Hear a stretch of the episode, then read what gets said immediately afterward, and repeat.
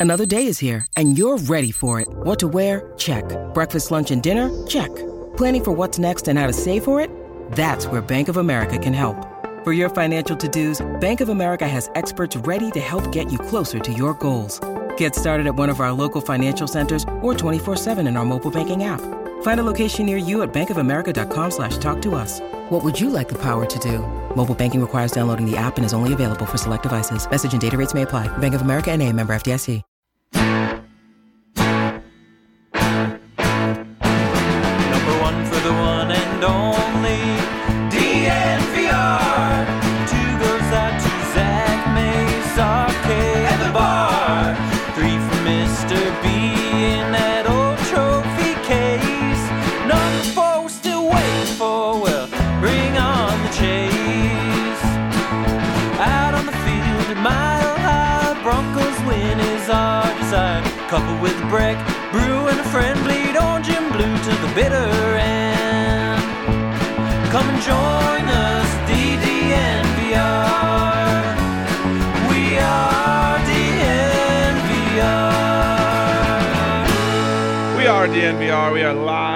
Studio A here at the DNVR bar on a really sunny day in Broncos country. A, a peaceful day in Broncos country. Um, and today the A stands for R, as in, are the Chiefs the worst team in the AFC West now? Mm, interesting, interesting, and of course, peace out, Tyree. And by the way, that's just a question. I, I, don't have I don't know the answer yet. We'll get to that in the second segment.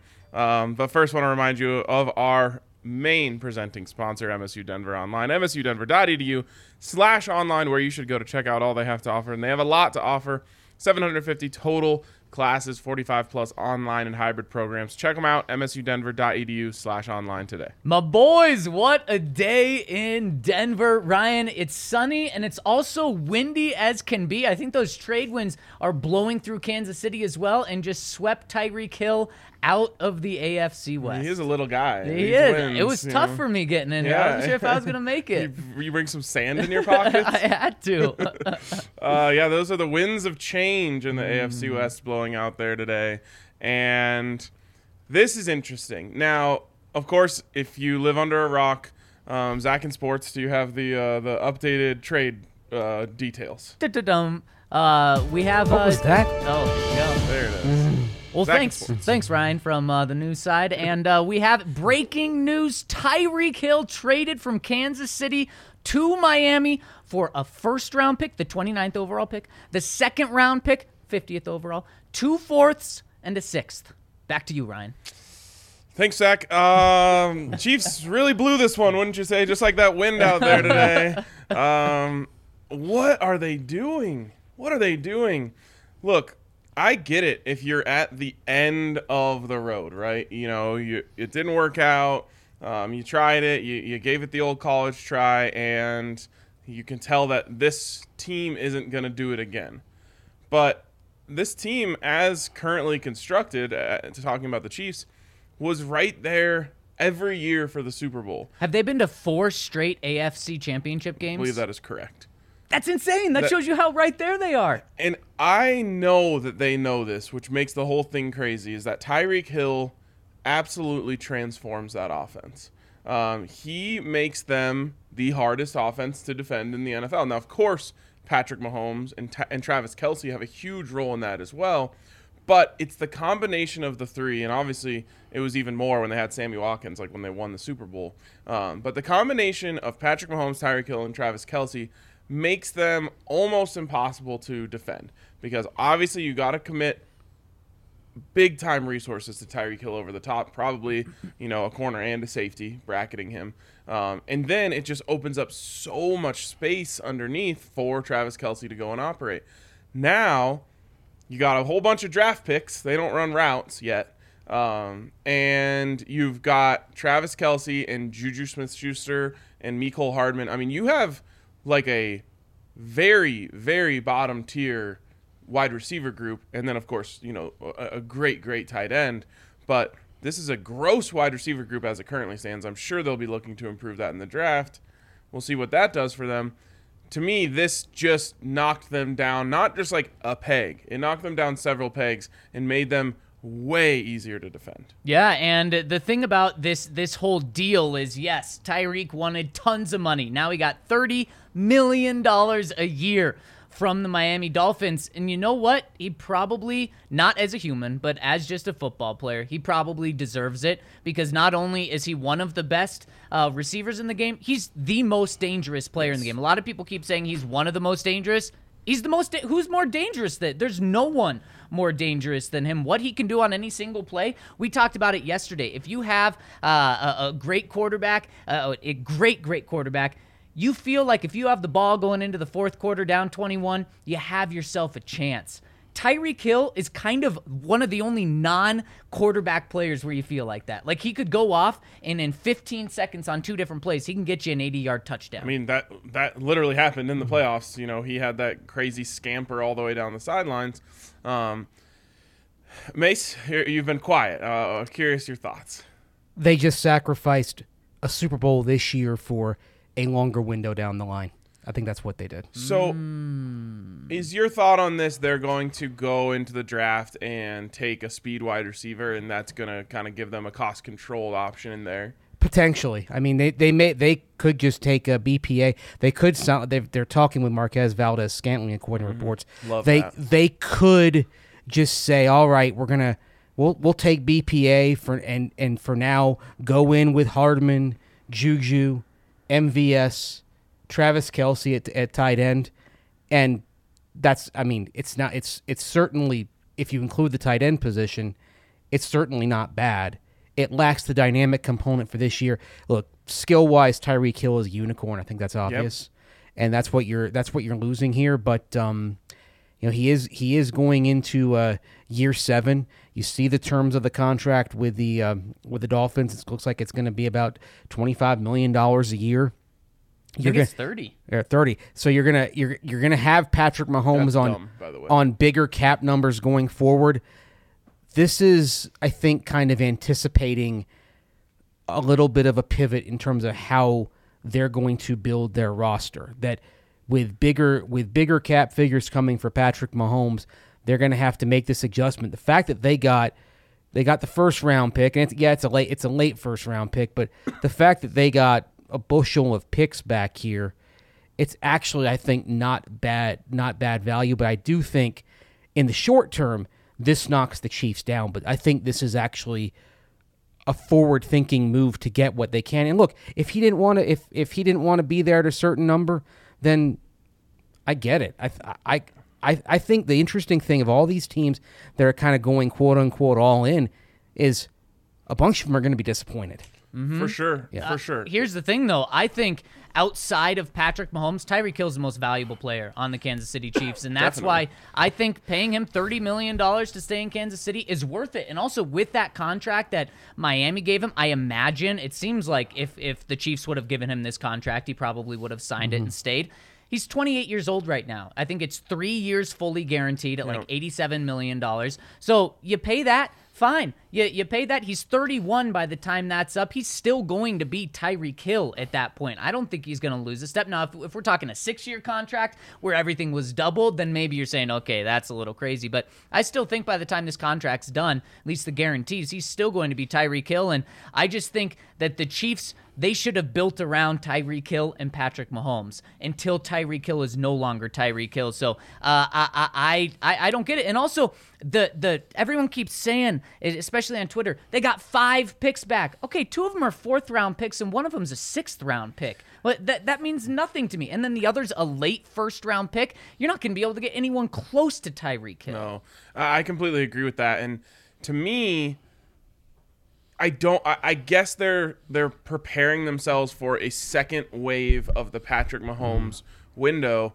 If I were them, I would have been clinging on to this one as much as I could because you've been you've been there or close every single year. It's not like you're looking at it saying, uh, we just don't quite have it. No, you definitely had it. We're second in the division. Right. It, exactly. It's not like you're saying, okay, it's time to punt on this. Maybe you're trying to Belichick it and say, all right, let's move on uh, from this window because it's not like the, t- the the Patrick Mahomes window is closing anytime soon. That's what it feels more like to me. It's kind of uh, with the Brady era, there were always kind of uh, Waves. there were waves of it, and you know, for example, even like you, you think of somebody who appeared irreplaceable when they had Wes Welker, it didn't think feel like they could find a replacement for him.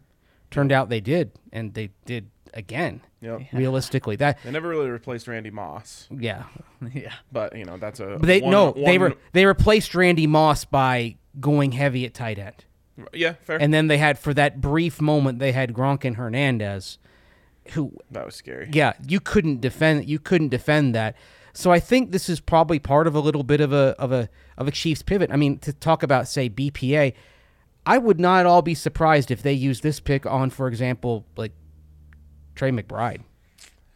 Interesting. Yeah. Like someone in the or, or one of those two first round picks like on on a or on a on a McBride like because they have their they still have their own right they still have pick uh, Yeah. what is Yep. it 29 yeah Yep.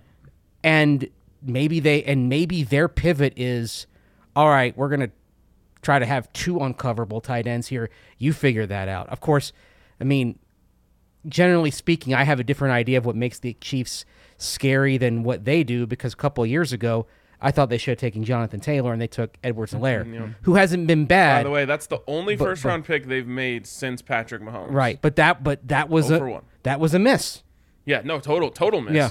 Um, someone in the comments too said like, "What if they go get Laviska?"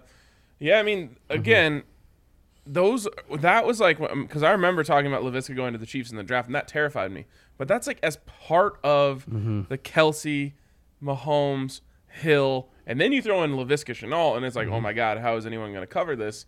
Also, Laviska's stock has certainly gone down. Oh, it, the, it the has for. I Jaguars mean, don't want him. Right, exactly. Um, but that's why they could go get him. Right, Um, and I think he would do you know great things in that offense. But it just they're it's like they were scary before, and they're not scary now. No, they're not. They're, Oh. they're not. Now you have to devote every resource to shut Travis Kelce down. If. Mecole Hardman beats you, okay, great for him. I'm not betting on it. Uh, if Juju beats it, Juju's been one of the most disappointing players in my eyes the past couple of seasons. I thought he was a true number one receiver, and he's kind of settled into being just, you know, a solid two or He's something. He's never been the same since he wasn't alongside Antonio Brown. E- Exactly. So he's been very disappointing, and that and that's what they have. They they have some disappointing, underwhelming players, and then the best tight end in the game. Just shut the best tight end in the game down. But he's also taking a step back. Like last year, the production is always going to be amazing because he gets the ball so much. But if you just watched him last year, he was getting like stripped from behind when he was running. He's getting caught from behind a lot more, uh, dropping passes that he wasn't dropping before. So it's not as if he went, you know, if this was Madden, he went from like a 98 overall to like a 93. Yeah, and also, I mean, he's getting he's getting up to the other side of thirty here, and I think to kind of illuminate something that was said earlier about Tyreek Hill's contract. I mean, he's twenty eight now, but you get to the last year of that, he's thirty one. 28 to 31 is usually where we find where receivers tend to go in one of two directions. Either they go the Larry Fitzgerald route and they adapt and they end up playing well into their 30s, or they go the AJ Green or even like Julio Jones route right now. And you see kind of a, qu- a quick fade at that at that point. I think so Tyreek. So I think there was sort of an actuarial table, actuarial table call made by the Chiefs here, saying that okay, you have a speed guy who at the same time he's been remarkably durable. He's on. I think uh, the only time he missed uh, more than a one, one game more than one game when he was pulled out at the end of the season was when he missed four back in the start of the 2019 season. So he's been remarkably durable, but at so at some point, a lot of those guys, the injuries start to accumulate in the late 20s, early 30s, and I think that's one of the reasons why the Chiefs made the decisions they, that they did. I'll put this into perspective the best way that I can after this trade today. Not yet, but for today, I've never said I expect the Broncos to win the AFC West this year. As we sit here right now, I expect the Broncos to win the AFC West this year. They should win. They should win the division. That should now be the goal. Before is like, look, you're going up against you know Titans here. Uh, I'll give you a break if you don't win the division the first year. I don't see the Chiefs that way anymore. So now the goal and and the the expectation for me is for the Broncos to be the best team in the division. Well, and here's what here's what they're looking at. It's something I said yesterday was I wouldn't be surprised that at the end of the season we're talking about any team being first, any team being fourth. Now that's exactly how I feel. Any team can win this division. Even the Raiders is crazy. The Yeah. two moves they made last week gave them a chance to win this division, and the Chiefs could realistically finish fourth in the AFC West. They could be the worst team in this division because when you break down the Chiefs and look at what they are, outside of the tight end position, which I think they have the best or the second best, if you want to argue, Darren Waller, uh, and outside the quarterback position, which they have the best right now, we'll see how much losing Tyreek Hill impacts that. But right now, I still think Patrick Mahomes is the best quarterback in the division, and they have the best head coach in the division. Those are all, especially those last two, pretty important head coach Very and quarterback. Outside of that, and outside the, the tight end position, probably the worst in, the AFC uh, all around. Outside of that, maybe they the their offensive line gives a run for the money for not being the worst and maybe even being the best. But outside of that, their defense bottom. Their wide receiving group bottom. Their running back bottom. Uh, so you look, and this is now we're really going to find out just how good Patrick Mahomes is. If he carries this team to an AFC West division title, it's something that I've said in the past. I mean, he's going to be unstoppable then, you know? And if he carries this team to beating these other three teams, boy, it's going to be another long decade with having to battle him. But at least the Broncos have a team now. But I wouldn't be surprised if they take that step back and, and kind of what Mace was alluding to take a step back this year in order to make a push next year and for the next five years. They they came back to the pack today, is what it is, and that's where scheduling and opponents matter. We'll get the schedule here in the next several weeks because something as simple as when you play the Arizona Cardinals might have a profound impact on this division based on how close these four teams are going to be together because obviously you're going to want a Cliff Kingsbury team late rather than early. But what we know is who they're playing. And I think first place is going to be the Chargers, and I think second place is going to be the Broncos. And I believe a big part of this is take their their three opponents, determined by where they finished in the standings last year, and compare them. Okay, the Chargers got the third place roster of opponents, so they got Miami, which looks a little tougher, obviously today than before. They got they got Cleveland. You might get them with Deshaun Watson serving a suspension, and they got Atlanta, who looks like they're just they're in tank mode. The Broncos got the Jets, last place in the AFC East. They got Carolina. They got Baltimore. So two of those three games look very winnable. And Kansas City is sitting on for, for those three games is sitting on Tampa Bay, Buffalo, and Cincinnati.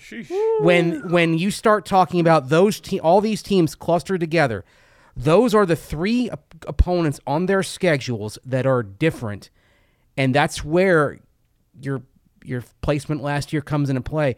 And that's why I could see the two teams that missed the playoffs last year in the AFC West being the two teams that make it this year.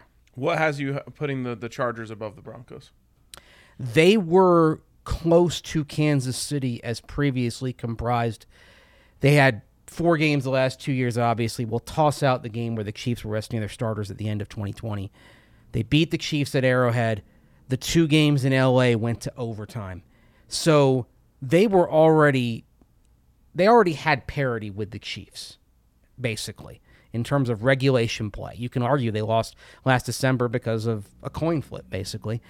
And they're a better team now than the Chiefs are. And the other thing is, Chargers were one and four last year in games decided by three points or fewer or in overtime. Just sometimes, sometimes you get a little bit better luck the following year.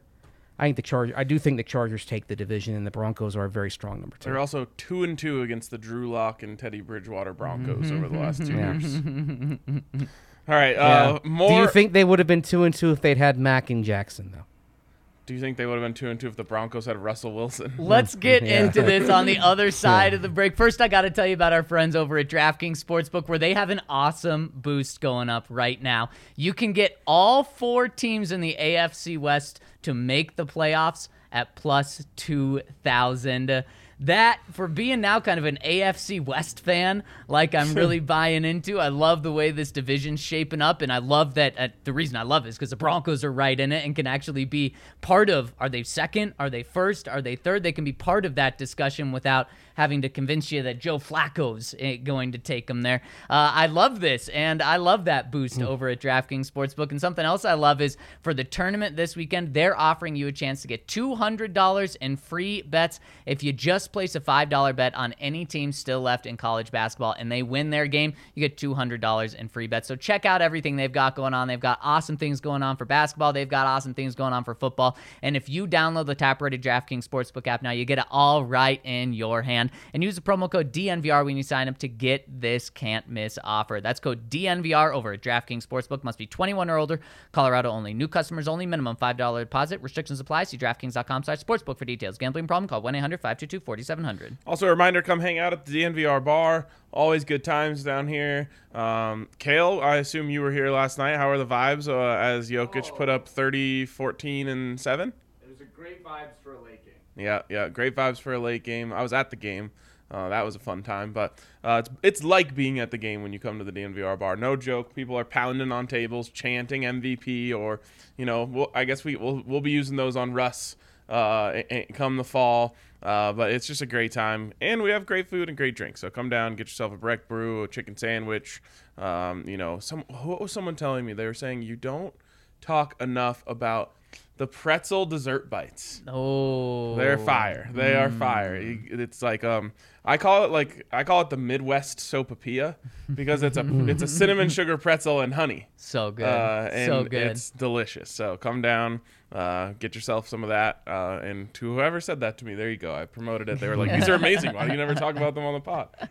Do they have cinnamon on them? They do cinnamon sugar. and That's the honey. key. That's Yeah. that's the key is the cinnamon. Oh, it's so good. And the honey has like Yes. a little spice to it. Yeah. oh, hot honey's the best. Yep. yeah. It's good stuff. As I believe Jerry Seinfeld once said, if you have, ask the question, why does this taste good? Invariably, the answer is cinnamon. Mm. I put cinnamon life and cinnamon toast crunch in my top three. Yeah. Uh, cereals. I had yesterday. cinnamon toast crunch for breakfast this morning. Mm. I'm jealous. There you go. I all I always have cinnamon toast crunch. I I have it so often I buy the big, Oh, you know, the gee. big family size box. Uh, yeah. I oh yes. I respect that. yes. I also want to tell you about Breckenridge Brewery. Of course, you come on down the DNVR bar, you can get a big beer for the price of a, sm- a small beer. If you're a DNVR member, and that means you can get some of those delicious Breckenridge brews. But it's not just about getting Breckenridge brews here at the DNVR bar. It's pretty much wherever you go in the United States, and you can find out where to get some of those delicious, delicious Breckenridge brews by checking out the Breck Beer Locator on their website. You're probably not too far away from someplace. I've found Breckenridge brews available pretty much everywhere I've traveled over the years, and you're probably going to find that as well, unless you're somewhere way out. And I'm sorry about that. But uh, if you're in any decent sized city, even if you're in a beer capital like Wisconsin, where they have their own great brews, you're going to be able to find some of those Breckenridge brews there as well. So you can have a taste of Colorado and the taste that we love here at DNVR pretty much wherever you go in the United States. So check out the Breck Beer Locator. It's on their website and find out where you can get some of those delicious Breck brews, and you'll find that they've got beer beers to every taste, every palate. Check all that out. All right, so we talked a little bit about this there at the end. We got ahead of ourselves a little bit, Yeah. but uh, let's rank. Let's do it. Let's rank the division as it stands right now. Um, but I think, at least for me, if you're ranking the division based on just the roster on paper, and then what I expect to happen in the season, I would personally have two different rankings. Oh, okay. And I can only imagine why. So who, who who's your one? My one, regardless, is the Denver Broncos. Re- re- what do you mean Roster. regardless. Regardless, ro- So roster, and standings. and standings. oh, I see. I, I- thought you meant your one was different. See, I thought you would say your ro- your one would, for roster would be the Chargers. That's what I thought he But was your gonna one in say, the too. standings would be the Broncos because you figure the that they would Chargers charger it up. Yep. I probably should. I probably should say that because i if I try to Mm-hmm. take away the what everything I know about the Chargers in my 30 years on this earth, then yes, they have the best roster. I think that's fair to say. Um, so I, I, I, I'll just like wipe that away for a second. Give me like the Men in Black brain eraser, then show me the rosters. The neuralyzer. Yes, the the neuralyzer. Then then just put the rosters right in front of me. and Say which ones are better, and then I'd probably be like, "What are you talking about?" But um, the ro- the roster, straight roster, I'll give it to the Chargers. Yeah, and then that's what I thought you were going to say, but then you're going to bring the Charger fact into it. And I will. Um, but let's. I'll just go through my rankings of the rosters, um, top to bottom, right now. Chargers, Broncos, Raiders, Chiefs. So does this mean that and and mine's the exact same. Chargers, Broncos, Raiders, Chiefs. Does this mean that we're not taking into position um, importance in this? Kinda, kinda. Okay, I mean, then, then if it's only kind of, then absolutely. Yeah, that that's it. The Chiefs, like we said, have the worst roster outside of you know the most important position in sports. Uh, and, and they don't have the leg up at the quarterback position that they used to, like uh, over Right. any given team. Right. Obviously, Patrick Mahomes is arguably the number one quarterback in the NFL, Yep. if not the number one quarterback in the NFL. So they're going to have an edge, but the edge there has been really cut down by every team in the division this year. I guess Herbert, you just expect him to make a jump to get a little bit better. Obviously, the Broncos go from Teddy Bridgewater to Russell Wilson. It's a massive jump. Um, and then Derek Carr, I think, goes from Derek Carr, which was fine, to Derek Carr with Davante Adams, which has to allow him, we expect, to make a little jump as well. So even that gap has been closed by every team. The AFC West by the season's end is going to have four of the top eight quarterbacks in the NFL. Derek Carr, we talked about him coming into this year before the Davante Adams trade as being a, a top 12 quarterback, and we meant that as a compliment to him. With Davante Adams, with Josh McDaniels calling the plays, he's going to be a top eight quarterback. Russell Wilson's going to be a top eight quarterback. Of course, Patrick Mahomes is going to be there, and Justin Herbert, in my mind, is already there, and I do think he's going to take another step up. So all of those guys are going to be the top eight. The AFC West is going to have half of the best quarterbacks among 32 teams. Yeah, I mean, last year you had the NFC West with Kyler Murray, Matthew Stafford, Russell Wilson, and what team am I blanking Uh, on? here? Jimmy G. and Jimmy G. So even that was a really strong quarterback division, Mm-hmm. And the AFC West is like a whole level above that. Because there's there's no Jimmy G where you're like, ah, wow, that kind of leaves a sour taste in your mouth. Even though And Jimmy there was G's no good. Patrick Mahomes in right, the West, in the right, NFC West. Right. There, there was no like goat in, in in the NFL there, and uh, and so absolutely, this this division is stacked at quarterback, and, and it is a good point how Patrick Mahomes still may be the best, but the other guys aren't far behind. And then you look at the Raiders, and uh, they've had a great offseason, unfortunately, and. If you think that Josh Except for their McDaniels- head coach. I was gonna say, if you think Josh McDaniels isn't going to blow things up from a non-football side, then you probably respect that hire. If you think he's gonna blow things up like he did, well then yeah, that's a that's a bad hire. That's the wild that- card, I think, in the entire division is Josh McDaniels. So we haven't Yeah. talked a lot about like the Su'a Cravens comments Mm-hmm. um, from Vic about Vic Fangio. I don't think that Josh McDaniels is going to pull what he did in Denver, like running the the franchise quarterback out of town like an idiot. Um, but I think that he very much lacks those people skills and the personability that really connects with this era of players, and I think that's gonna ha- that's gonna wear on them over time. He's just he, whether he learned or not, he's not a guy that people get along with. He's not a cool dude. He's not a likable person. So to me, over time, that's going to wear them thin. I think that's my biggest problem with the hire. It's not, you know, he came in, he was given way too much hire, way too much power when he was hired at way too young of an age, and he mm-hmm. screwed it up royally in Denver. I don't think that's going to happen. Obviously, they've already made some great roster moves since he's been there. I think what's going to happen is he's just an asshole, and people aren't going to like him over time. Well, and we'll see if he can take if he can change that uh, about himself, and he may not be able to. Uh, but if he is, it's scary because I mean, Mace, you you were in the building when he was there, right? No, I mean, I cover the team. No one in the building. I mean, Right. look, well, if well, he, really, if really he, quick, yeah. really quick. What from people that were in the building, and, and obviously people that covered him as well. Uh, they said he's the smartest football mind. M- numerous a- people said he's the smartest football mind they've ever been around. That's why I'm saying if you can take that outside of football stuff away, it's it's a good hire. He's an absolutely brilliant tactician. And I mean, the, the fact that and you look at, at the fact that Kyle Orton, Kyle Orton was actually putting up really good numbers while he was here with McDaniels. Mm-hmm. I mean, they, they couldn't stop anybody on the defensive side, especially in uh, the 2010 season. But Imagine what Jay Cutler could have done. yeah, exactly. I mean, the the thing is, what did he learn? And you know, the old cliche: "Can a tiger change its stripes?" They can't. The thing is, like, he came into Denver and he tried to be Bill Belichick, and you can't be Bill unless you're unless the results are there over the long term. If you're getting the results, guys will put up with a lot of crap, Yeah. right? But he has to realize. I mean, that- look at what yeah. Urban Meyer Yeah. got away with as a Right. winning college football coach. we didn't even know how terrible of a dude Yeah. he was. We knew he kind of sucked, but all the stuff that's come out from the NFL because they sucked, Yeah. and people weren't willing to deal with his BS. Like, Did you see the latest thing about him? What what came out over the weekend? That he didn't know who Aaron Donald was when watching film. jeez. Anyways, go Yeah. ahead, Mace. So Incredible. Yeah, it's well. I mean, it's Urban Meyer. I mean, it, it, just worst NFL head coach ever. So, one thing that a lot of people do say that he was humbled by Denver, and then even he had a year before he went back to New England where he was with the St. Louis Rams, and the Rams were terrible that year, and the entire staff got fired. I think they were like two and fourteen, and you wonder, and he was the offensive coordinator.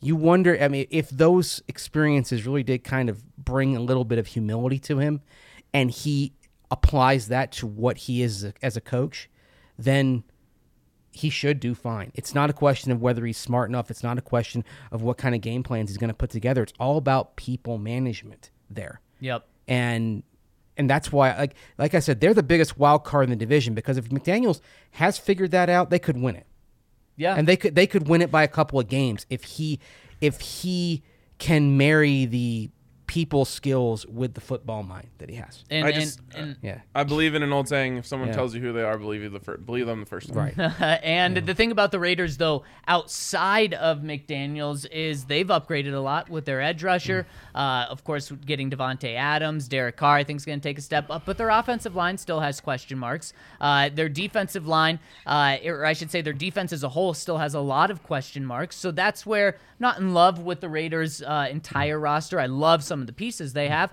Uh, the Broncos. I really like what the Broncos have. Obviously, they still have a massive hole at right tackle. We haven't talked about him yet because this news of Tyreek came out, but the Broncos got a slot corner yesterday in K'Waun Williams, Yep. uh, who w- is, is a really solid slot player. In fact, really good slot player. Uh, so that's a good move there. Still some holes there. Uh, and and uh, uh, you also have to take in the fact this is Russ's first year with the team now. We've seen what quarterbacks can do in their years. first year back to back years. A, a quarterback with his first team has won the Super Bowl. And then the Chargers, uh, they had a good roster coming into this offseason, and they added some really good pieces as well All right. So, Mace, do you agree, or w- w- do you have a rankings? for roster. yeah just because I still don't know enough to trust McDaniels just yet but uh, or or doing coaches with the roster just roster Just roster. Just roster? Okay. Uh Chargers one, Broncos two, Raiders three, Chiefs four. Okay. Yeah, we all have the same. All the same. But I stuff. think the the Broncos and Raiders are really close. Yeah, I think so too. Yeah. Um, all right. Now we get to imagine the games being played, not just looking at the roster. And I think this is where we're going to differentiate. Um, I'll start. For me, Broncos, Chiefs, Raiders, Chargers. of course, of course. And uh, Ryan, I think you're. I think it's a fun little bit to, to be hating against the Chargers. and Not say- a bit. and- it's and- backed up by just results. ex- and saying that they're just going to charger whatever that means, fall apart. Uh, so, some some They're gonna have things in the universe. are Terrible going- injury. Exactly. Yeah, some Uh, things in the universe are going to happen. They're gonna miss like 3 Mm-hmm. last second field goals. Again, that that's fun. It, it's it's fun to say until it doesn't Some happen. somebody's you cracking think a it's fun to say. It's even camp. more fun to watch. It, it I, hey, I, I love watching it too. Um, but I don't that- because guys get hurt. I hate. I don't want to see guys get hurt. I, I don't. Unfortunately, like- that's just what like you sign poor up for when you Tyrod. go I mean, Chargers. like Tyrod Taylor getting the the needle, puncturing his lung.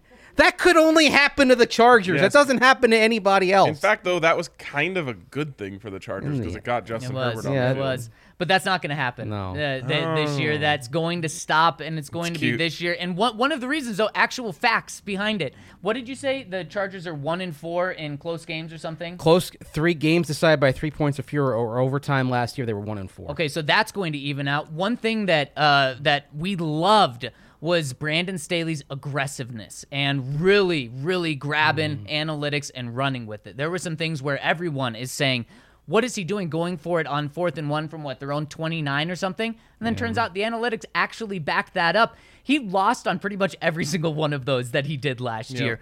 That is going to change. Now, maybe it doesn't flip from, let's say he was 0 and 10 last year. It's not going to go 10 and 0 this year. Uh, but if it evens out to 5 and 5, then they're going to win a couple more games just because of that, because they do come in very clutch situations. And Justin Herbert, he hasn't arrived yet fully. He's still going to get better. And what he's done in his first first two years is so scary. And the fact that they are they're doing the opposite of what the Chiefs are doing right now. They're seeing a window right now, and they are capitalizing on it. The window is, of course, uh, a cost-controlled quarterback, drink, Drink. and they are going all after it. So I think the Chargers. I think they're going to win the division. Here's the, the only thing that I think could could mess that up, and it's something they're going to have to fight every year, is basically having a road environment at home. Yeah.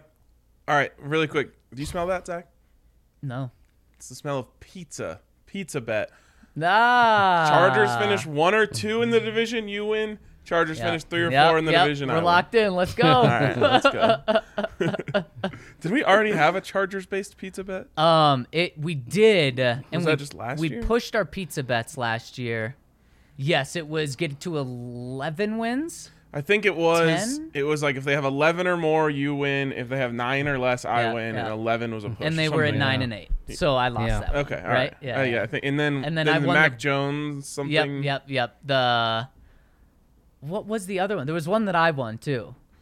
Uh, it's something with the Patriots. I need to keep I need to keep a chart of this. yes, we do. Um, all right. Uh, do you want to give your full? oh, did the Patriots make the playoffs last year? yes. Yes, they did. They Yes. lost. That- that's what You- it was. It's easy That's to what it forget was. because Oh, they got right, they stomped got- by the Right, Bills. right, right. Like It was it even that. Patriots count if making they the didn't playoffs. score?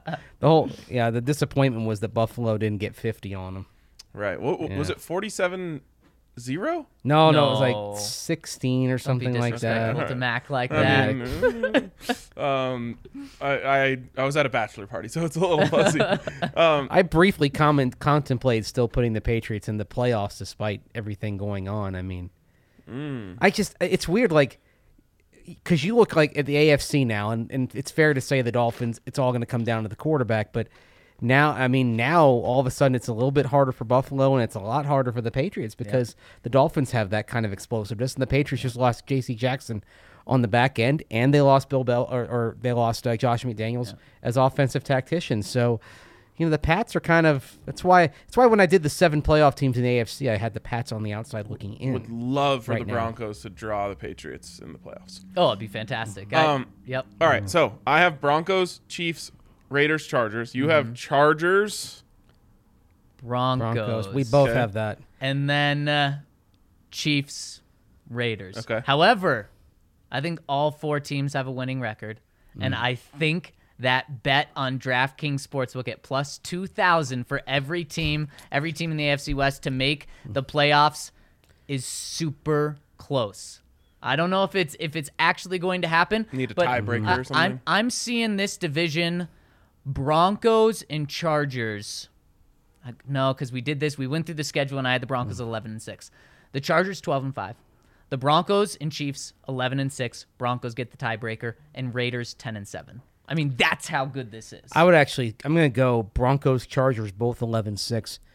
Chargers win the tiebreaker. Raiders 10 and 7, Chiefs 9 and 8. Hmm.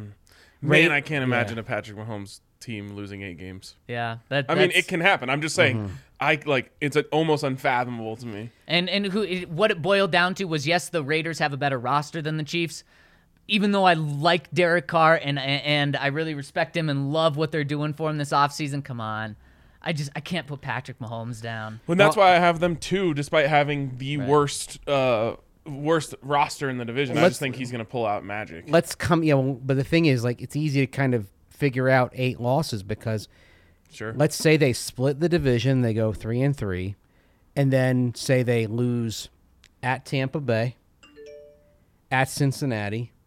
Buffalo comes in and beats them in Kansas City, just like they did in the regular season last year. and should have done in the playoffs. Yeah, and then you know maybe one you know then maybe one of Tennessee or Indianapolis picks picks them off and and then that that's that's seven and then maybe another upset somewhere along the line. I mean it's it, I mean you look at the Chiefs schedule and it is just like you have the AFC West, you have the NFC West teams and that really aside from Seattle they're all competitive in quality it's not hard to look at the Chiefs' schedule and say, split with the AFC West, lose one to the AFC South, lose, so that's four, lose to the Bengals, lose to the Bills, lose to the Bucks, and lose an NFC West game. There's there's eight losses. Yeah. And that, Rams, and it's they would have they would have lost to a bunch of really good teams. Yeah, yeah, definitely. And I just think what the AFC West is going to happen is they're going to cannibalize themselves in the division games. I think, you know, let's just say everyone splits it three and three. And then I don't think the AFC West is going to lose much outside the division at, at all. And uh, maybe my bold take for today is the Bengals don't make the playoffs. Cincinnati doesn't make the playoffs. Wow. I mean, it, They're they're gonna get beat up by not really Pittsburgh, a little bit by Cleveland, and I'm gonna ga- say Baltimore gets that playoff spot from there, Mm-hmm. and then you're not gonna make it from that division if you're not winning the division. It's pretty crazy. I It mean, is, yeah. the whole the whole AFC should just pull away and just Yeah. do their own league. But are the Bengals a better team today than they were in the Super Bowl? Yep. Because they I- built rebuilt that offensive line, and I don't think they're I think done. they're I think they're coming back. I think they're yeah. regressing this year. I, I I think they're going to add another. o- They're they're going to use their round one pick on offensive lineman too. They they and so there might be a little bit of kind of chemistry building. That's going to be the goal of their off season. It's going to be the goal of their training camp. But that line, it was almost the reason why they lost the Titans in the divisional round. It was the reason why they lost the Super Bowl, and they fixed it. Off the top of my head, the Chiefs might legitimately be one of like three teams in the AFC West that got worse, or in the AFC that got worse this offseason. Yeah. Like if you just look around, you're like, okay, the Browns got better, Yep. the Broncos got better, the Chargers got better, the Raiders got better. Um, you know, uh, the Bengals got better. The the Ravens obviously are gonna have a healthy Lamar Jackson. They got better. Like it. you can make a case that going from uh, Ben Roethlisberger to Mitchell Trubisky, the Steelers got better. Yeah. I mean, the only like who clearly got worse the Texans. the Chiefs. Um, I think the Texans probably stood pat, Well, yeah, I guess I'm just bad. counting like Yeah. them losing Deshaun but Watson. the Jaguars got better. I mean, the Colts got better. Did the, I think the Titans got a half got step worse. worse. Yep. Okay. They didn't um, do anything. And then they, I mean, Robert Woods is a nice pickup, but Yeah. Julio Jones was not what they expected. They did cut Rodger Saffold on the offensive mm. line as well, And- but they'll get Derrick Henry back. So I think maybe on maybe on balance they're a little worse, but the Chiefs clearly got worse. The Patriots with losing J.C. Jackson and losing Josh McDaniels calling the plays, they clearly got worse too. Does this open some space up for the Chiefs to like bring back Honey Badger stuff like that? Like, He's done. He's not going back to Mm-hmm. the Chiefs. In fact, did you see what he tweeted this morning? Um, let me let me find pulling it. or Chris else- Harris Jr. dunking on his old team. Yep, exactly. Okay, I got it. He said the top of one mountain is the bottom of the next. Dot dot dot dot. Let's put that work on. Oh, he wants to come hike in Colorado. maybe, maybe. Let's go. 14ers all day, Tyrann. Yep. Uh, all right, before we move on, uh, I want to give a shout out to our friends Light Shade Dispensary, where you can get 25% off each purchase. Not your first purchase. Each purchase at Light Shade Dispensary, you can get 25% off. And over there, they have Ripple products, which is a fast acting, dissolvable, clinically proven to hit two times faster than the leading gummy. So it quite literally hits different. Um, starts absorbing within 10 minutes, so you can depend on a consistent experience every time. Check out Ripple. Check out Light Shade Dispensary. Find one near you. Shop online uh, and use the code DNVR to get 25% off every single time you go over there. If you want to feel better day in and day out, check out our friends over at Athletic Greens because they're providing a product that in one delicious scoop, all you do is put it in eight ounces of water right when you wake up. Here's what it gives you 75 high quality vitamins, minerals, whole food source superfoods, probiotics, and adaptogens to help you start your day. This blend of ingredients helps your gut health, your nervous system, your immune system, your energy, recovery, focus, aging, all the things. It's pretty much a magical scoop. Uh, all it is, and it, it's costs less than a cup of coffee every single day. It has over 7,000 five star reviews, and we're all using it, and it's keto friendly. Uh, it's vegan, it's dairy free, gluten free. Anyone can have this, and it makes you feel so much better. Has helped make me feel so much better. Got to get the AG glow. Mm-hmm. When, when you have it, people will notice. I mean, why are you glowing so much? Why does your skin look so vibrant? It's that AG glow. It's that AG Glow. And if you want to get that glow on, they're giving you a special deal. If you go to athleticgreens.com slash Broncos, you will get five free travel packs with your first purchase and a free one year supply of immune supporting vitamin D. That's athleticgreens.com slash Broncos. All right. A uh, couple things that I just we need to touch on that we haven't um, Mm-hmm. because the Chiefs decided to be dum dums today. Um, K'Waun Williams, your thoughts, just briefly. A good signing. You know, three and a half million dollars to bring a guy in uh, in the slot. He's experienced. He's a veteran guy. He's going to fill that hole for a really reasonable price. And he's he's not just a good slot corner in terms of being a corner. He's a really good tackler too, and kind of a playmaker. That's something the Broncos needed. Yeah, I mean, you talk about. I believe it's he's the only guy with I believe it's 15 passes defenses, passes defensed, five sacks, five forced fumbles over the last five seasons. Wow. Mm-hmm. Him and Logan Ryan are the only two players with that. It shows you how. I mean, how they use him from time to time in the mm-hmm. pass rush, and he's very effective. Even last year, had about one every f- five, one of every five pass rushes resulted in a pressure on the quarterback, according to Pro Football Focus. So he's got that element to him as well. He's well versed in, in zone concepts. Pretty solid fit, I think. Yeah, uh, I love that he can kind of be used as a weapon. They clearly like to bring him in from the slot after the quarterback. Um, that's kind of a fun addition that maybe you wouldn't have got with a Bryce Callahan. Um, Exactly. and then the other thing I guess I would ask about this is, does it cross Bryce Callahan off the list for the Broncos? Um, and wh- what about you know where do they stand with Kareem Jackson that sort of thing? Yeah, pretty much it, it crosses a, another slot corner like that, but but not entirely. You know, if if Bryce finds out the market is nothing and the Broncos bring him back at two or three, it makes a lot of sense to bring Bryce back because you're going to be playing a lot of dime then, and that makes a lot of sense. You have depth, you got really good corner, but it's certainly not. I, I so I shouldn't say it takes him off the board, but it certainly knocks his priority level down, and the Broncos will only get him if he kind of falls in their lap. Yeah, and I mean, I think we might uh, see some of these moves, th- these last moves on the roster, uh, made even as you get toward the summer and training camp. I think you'll see. Obviously, the Broncos. I think uh, they're at what about seventeen million dollars of space as of uh, this morning, and not every contract was accounted for, but they want to have enough room for the draft picks plus some buffer to bring in somebody in camp or into the regular season. So I wouldn't be surprised if the Broncos, you know, patch a couple of holes with veterans that people know even into training camp and maybe, you know, an Evan Mathis type of signing that we saw back in 2015, for example. So All right. And in terms of Kareem Jackson, yeah, that one's still very much on the table. Uh, and I, th- I think that's what happens. I don't really know what we're waiting for. Uh, I think last year it was Kareem was on the market for 10 full days. We're getting right about 10 full days right now, so I wouldn't be surprised to see that happen. I'm holding out hope for Honey Badger until it doesn't happen. Um, all right, last thing that I want to touch on before we hit these comments. How about that Russ vid that dropped yesterday? Oh, baby. Oh, baby. He's already got the guys together. He hasn't even been on the team for one full week, and he's already got the guys out. At his house that has a football field in the back. with his Probably. logo on the field. Yes. I mean, it was man, that's a beautiful spot by the way. The palm he's out in San Diego, the palm trees and all that. I'll admit I'm not excited about uh, the video because it's against air. There's no defenders. The exciting thing is seeing so many guys together one week after he officially became a Bronco. I that's the that's the thing. I don't know how th- why it's like this, but there's just something about when you have that guy at quarterback, you get these things happen. When you don't, for whatever reason, they just don't happen. I don't know if it's like everyone wants to get in Russell's on his good side. So you know, it's like um, when he says, "Hey, come to San Diego," everyone's like, "Okay, yeah, we're there," because like. Drew Lock talked about doing this sort of stuff, but we never actually saw it happen. We saw it happen in Denver a couple times. Um, but there's something about like you have a great quarterback, they can tell th those guys to go anywhere. I have a also theory on this though, real quick.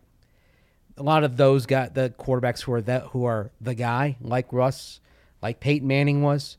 They have res- resources at their disposal that a young quarterback does not have. I mean, like Peyton Manning, like when he was getting the Duke sessions going, a couple of times he would say, "Hey, you know, if if you come out here, I'll make sure that you get a ticket to Duke Carolina at Cameron." Hmm.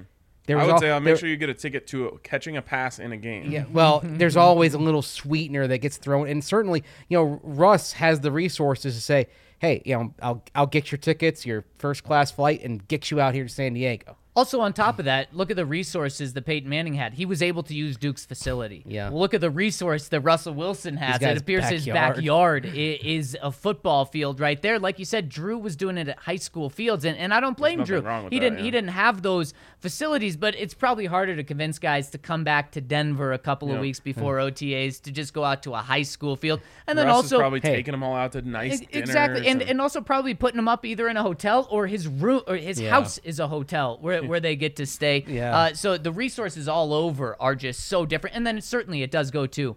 I don't want to piss Russ off. I, I want to get on his good side right away. And then you see Russ tweeting uh, about Courtland Sutton. You got to think Courtland Sutton's feeling great about Russ tweeting this. The, the nice dinners are a thing because that was another part of the of the Manning sessions Totally. as well. They'd go over to this really this probably the best steakhouse in the area. This place called the Angus Barn. They'd go over there a couple of times. Yep. There, was- Um, there, there were some shenanigans going on with the bill from Oh, time yes. to time.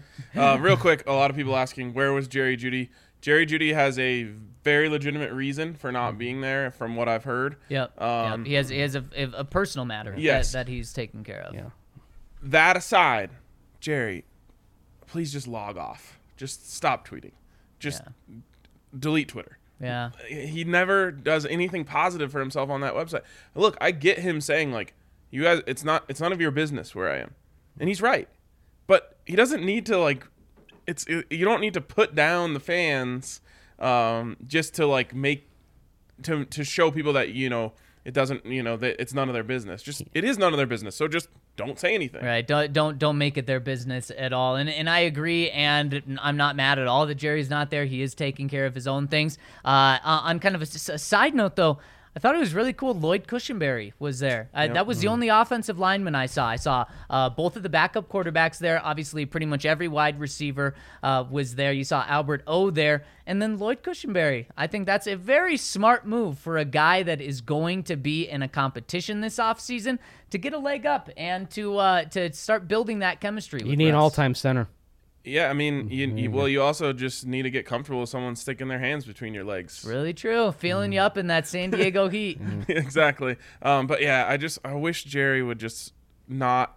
It, it somehow he makes it himself look bad in a situation where he doesn't deserve to look bad. He was Right. fine until he used the word irrelevant to describe. That's what I mean. Like everybody. you don't need to can't tell do the that. fans Yeah. that they're irrelevant. I just Yeah. I don't know. I, I'm probably the biggest Jerry Jeudy believer um, around, and even I'm like starting to get just peeved by like the constant s- somehow digging himself into holes over and over again.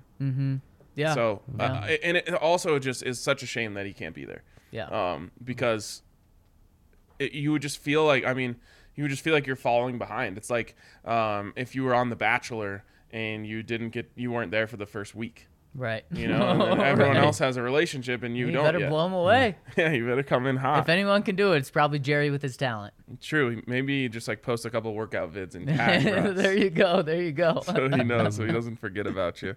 All right, let's jump in. Let's hit these super chats quick before we get into the comments from the listener. First one here from J Day. Is this Russell's best receiving corps he's had? Man, it's uh, it's certainly up there, but you can't forget about Tyler Lockett and DK. DK. And those are really two good players. And honestly, if you look at them, you see a lot of similarities with what with what the Broncos have. Now, DK may be even more dangerous than Courtland Sutton. I think he's kind of proved that so far in his career. And then what does Jerry turn out to be? Does Jerry turn out to be the guy we thought he was? Does he live up to that first round pick? That's still out there right now. I think that's fair to say that that we're not sure about that. If he does, then yeah, I think this Broncos group. But right now, man, those are two established guys that the Broncos have to get past. We've never seen any of these guys with a good quarterback, so it's just hard to tell. Mm-hmm. Um, but what I'll say is, if you were to say go top three wide receivers and top tight end, best he's had, probably.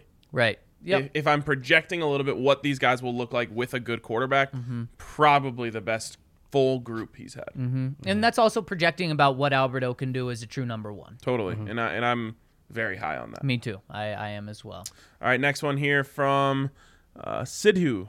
Um, with Browning moving to outside linebacker, do we sign Wagner? And I think this is a, a bigger conversation that we have, but I'll just focus on that last part. Do we sign Bobby Wagner?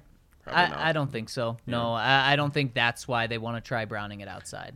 If if they were moving Browning outside because they're bringing in Bobby Wagner and they don't have a spot for him inside, I'll change my opinion Sure, on how I feel about them moving yep. him outside. Yep, yep. And I'd say tune in tomorrow. You're just like spend all the money. Yeah, w- Yeah. Go in, do the not do what money. the Chargers doing exactly.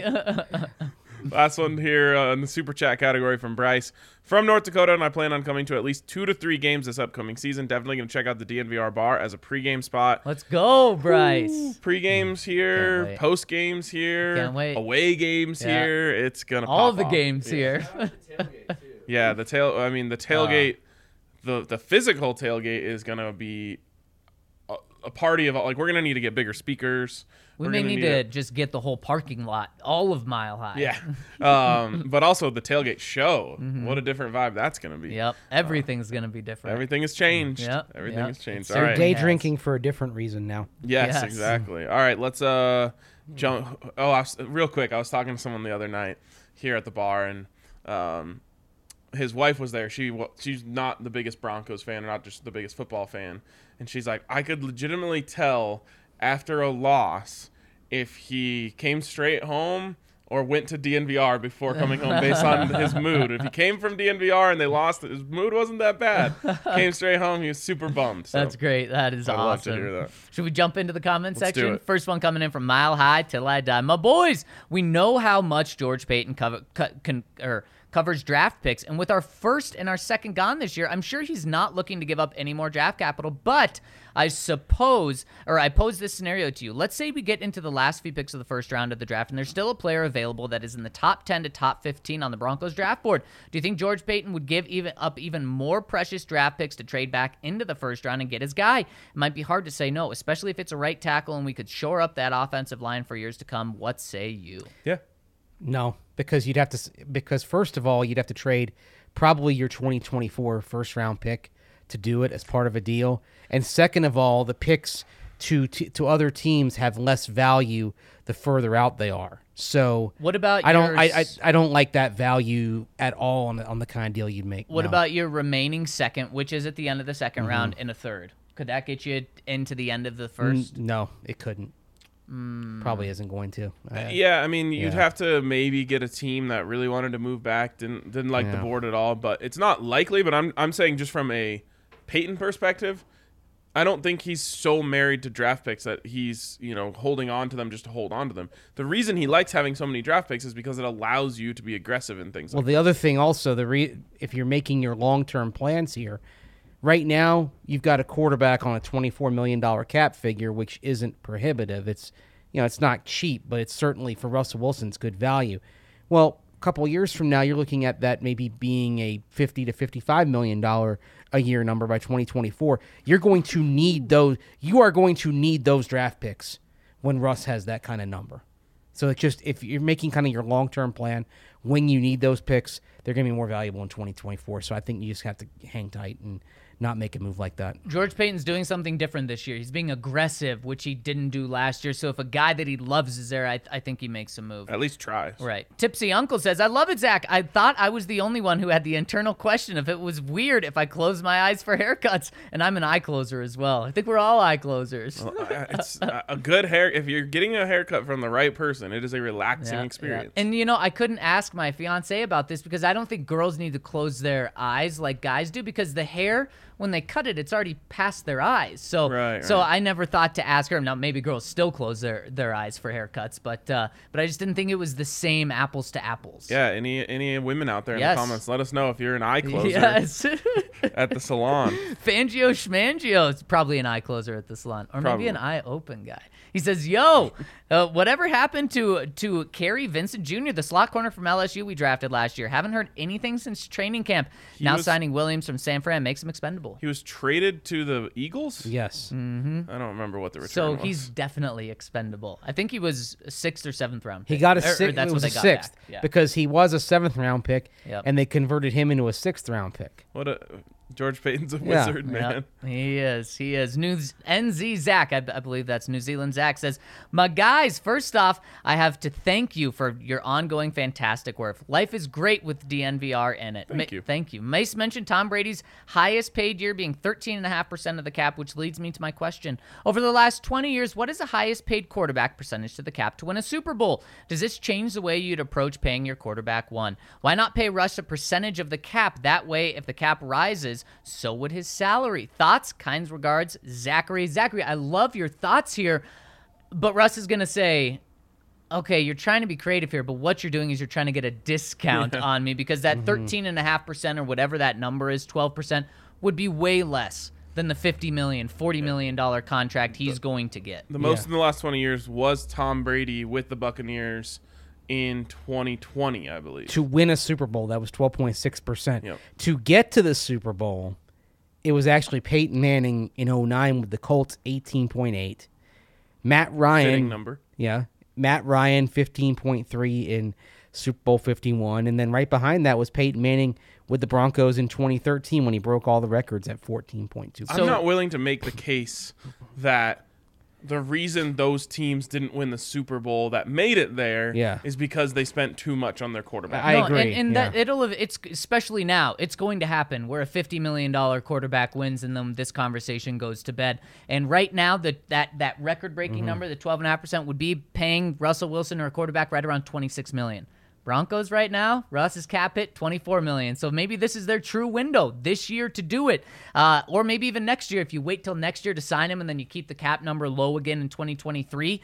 Uh, but that's what it would be. And that's why Russ would say, no, I'm not taking that because that's about half the pay. So let's look at that Manning figure in 09 when they lost the Saints because look, Super Bowl outcomes can be kind of random, right? Yep. I Yeah. mean, Very. the the Bucks beat the Chiefs. Good for them. They took advantage of the fact that the Chiefs came in with basically a duct tape offensive line by that point mm-hmm. and were able to attack the Chiefs where they were weakest. So if you in 2024, the expectation is a cap of 260 million dollars because by then you're past all the, the the COVID accounting. That would to if you hit the Peyton Manning figure 18.8 percent, that would mean your cap figure would be 48.88 million dollars. Which you should be able to do. Right. I mean, now we're talking Russ 50 to 55. We know about the Deshaun Watson deal. That's going to be 50. That's 55.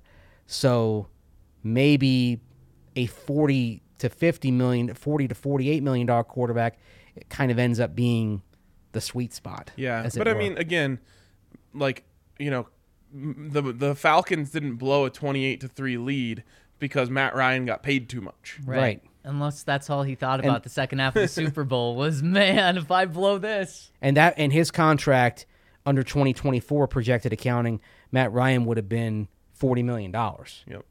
Yeah, I just you, you just have to pay the right guy. But no, it doesn't impact whether you pay the guy. Next one's from Guai. Yep. Uh, good day, boys. Listening to yesterday's podcast when you talked about rock and roll part two brought back some memories on the only time I saw the Broncos play in Kansas City in 2005. We left Melbourne in a 100 degree temperature and flew to Kansas City via LA, where it was below 10 degrees. Coldest day of my life. Dante Hall returned the opening kick for a touchdown, and things only got worse after that. That was actually 04, not 05. okay. I believe you. Oh, 05 was a close game. Uh, 04 was a blowout. During that Dante Hall. song, I had thousands of Chiefs fans pointing at me, uh, chanting, "We're gonna beat the hell out of you, you, you, you, you." uh, in tune with the beat. Then, when the game was finished, this little twelve-year-old punk came up to me and said, "Do you know what I like about you?" And I said, "What?" And he said, "Nothing." Oh, my oh, gosh. His dad patted him on the head and said, "Way to go, son." Oh my gosh. They were the most arrogant, aggressive fans I've ever experienced. Whenever the Chiefs lose a big game like last year's Super Bowl, the AFC Championship game this year, I think about that little 12 year old boy who's now probably 30 and hope he's crying himself to sleep. Love the rivalry. Hate the team. Go Russ. Go Broncos. Have a great day, boys. Ozzy Dan. What Man, I love it. Wow. Great story. I love it. That's Also- a great story. I respect the kid. Ah, and maybe it'll flip. Maybe it'll be 12 year old kids in Denver. Wait, you respect that. the kid for that? Yeah, that's hilarious. Do you respect the dad? uh, See, yeah. I, I, I, I th- honestly like.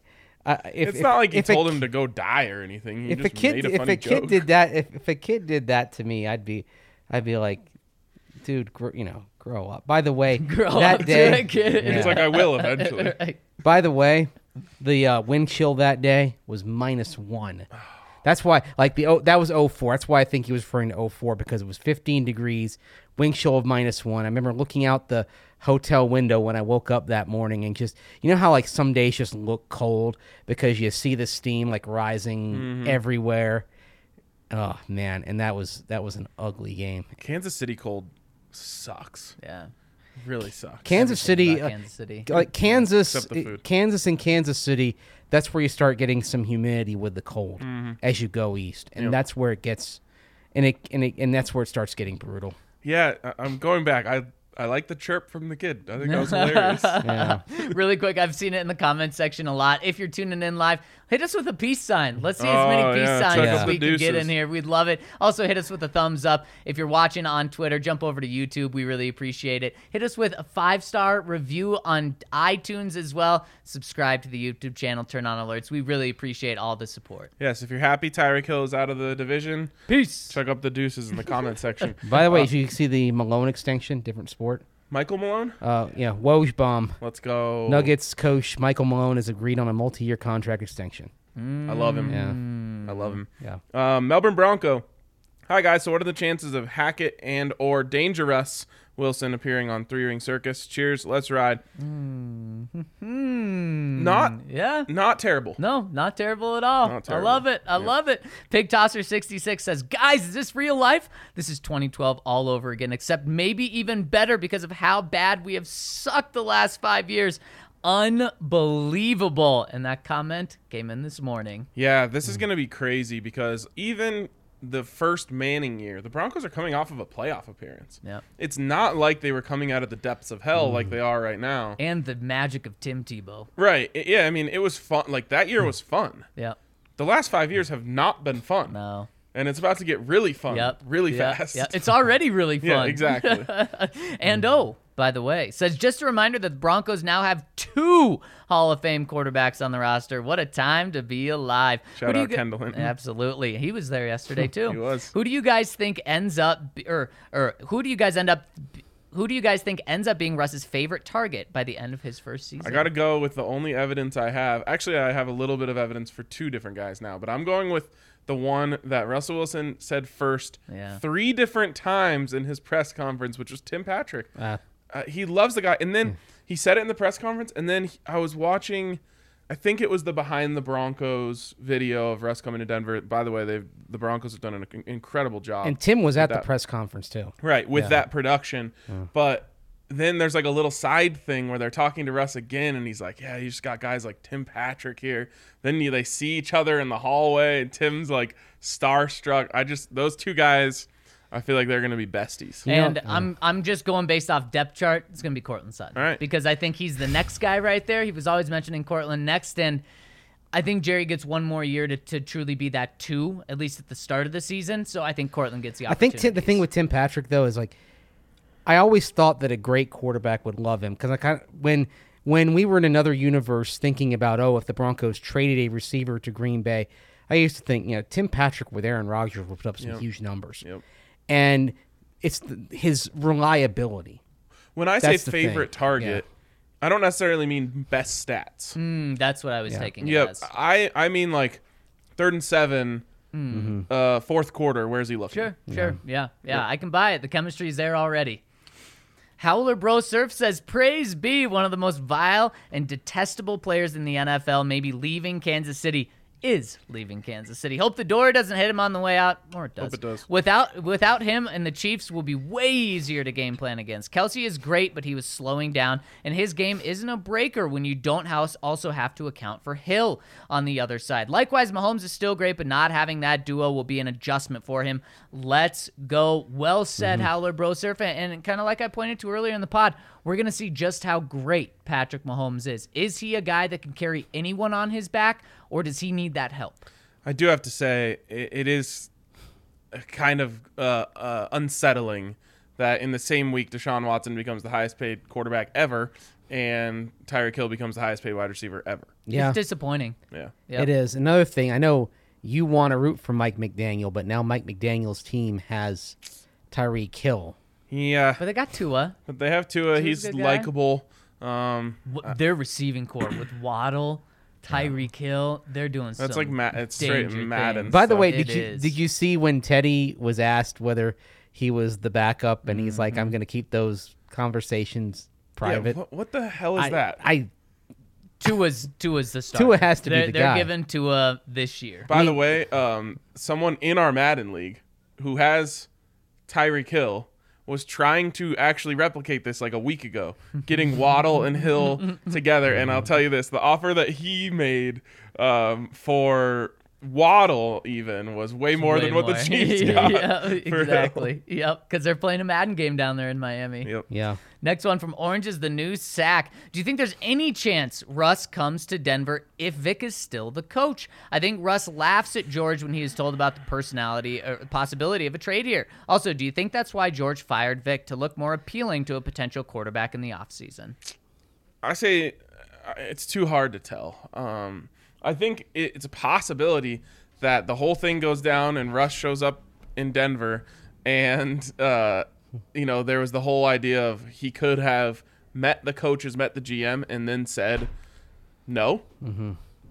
Maybe he meets Vic Fangio and is like, "This guy sucks. I'm out." But I don't, the I, O- don't, I don't think it's possible. Who would have really been the. OC in a Vic Fangio return? Because Was there rumors of anyone? I'm trying to remember. I mean, all, all it was was Pat Shurmur's gone. The the rumor was the rumor was Matt Nagy reunion because Oh, of course right. he worked under Matt Nagy I in don't think that would have done Chicago. I, I don't think so either.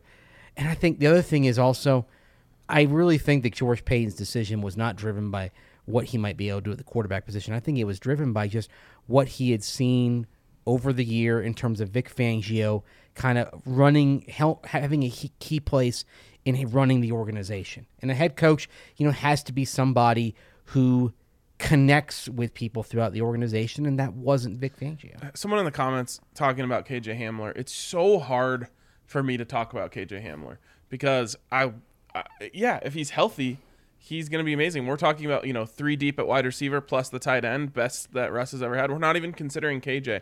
Mm-hmm. I'm at that point with him where it's like I can't consider him until he's actually out there.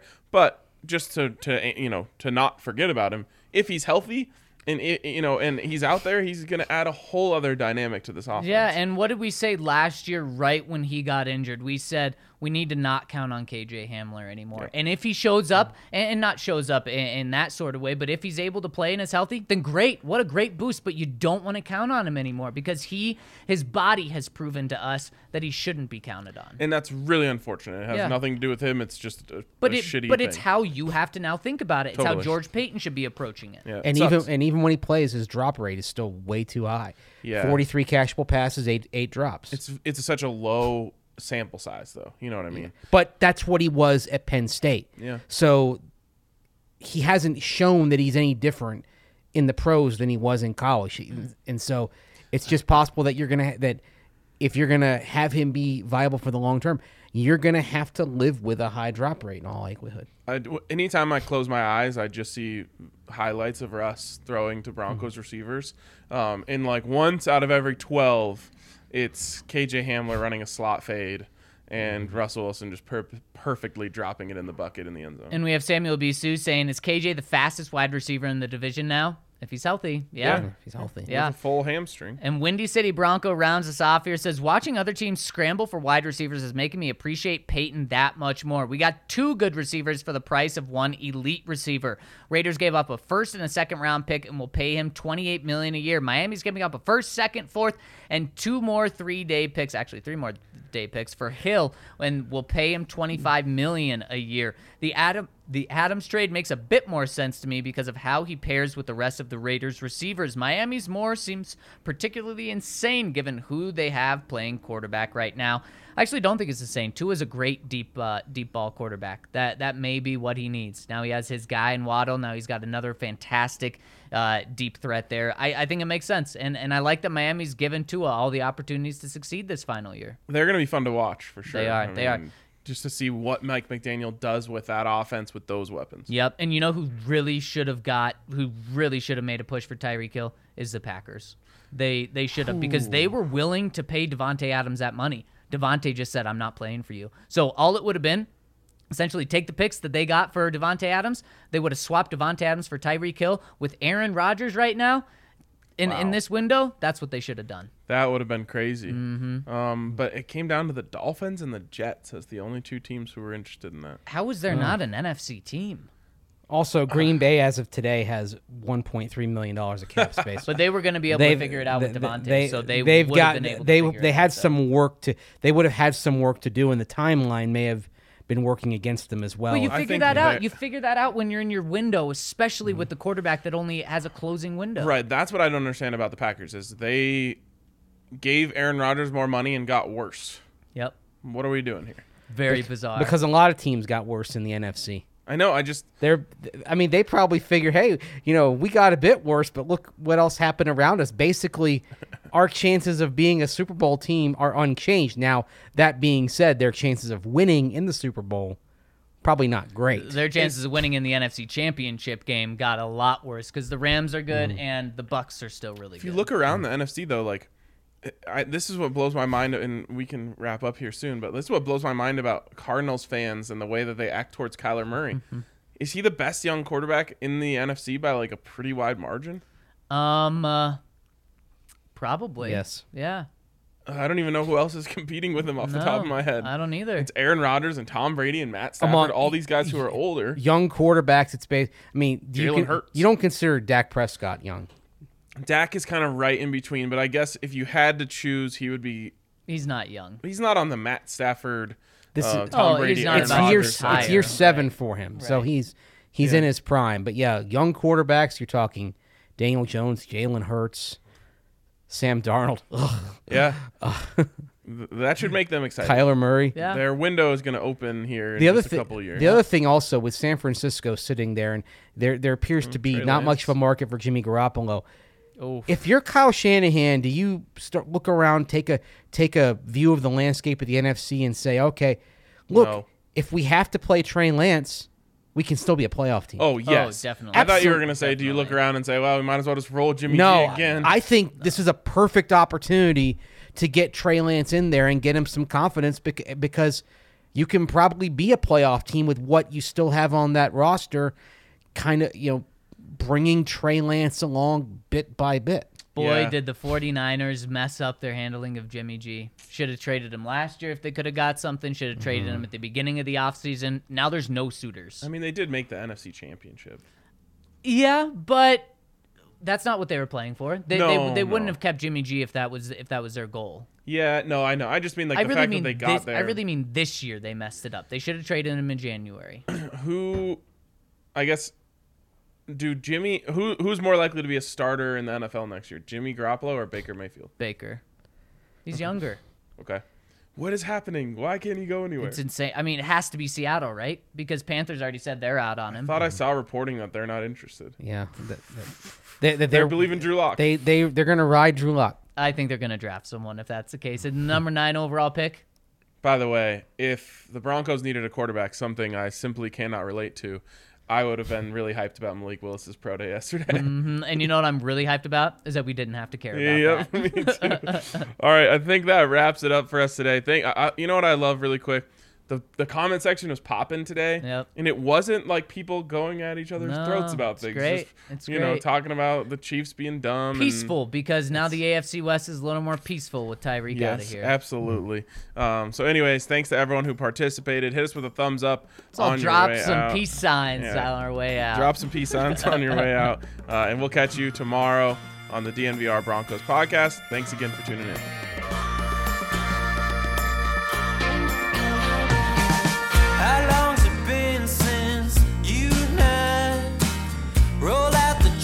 Took a country drive?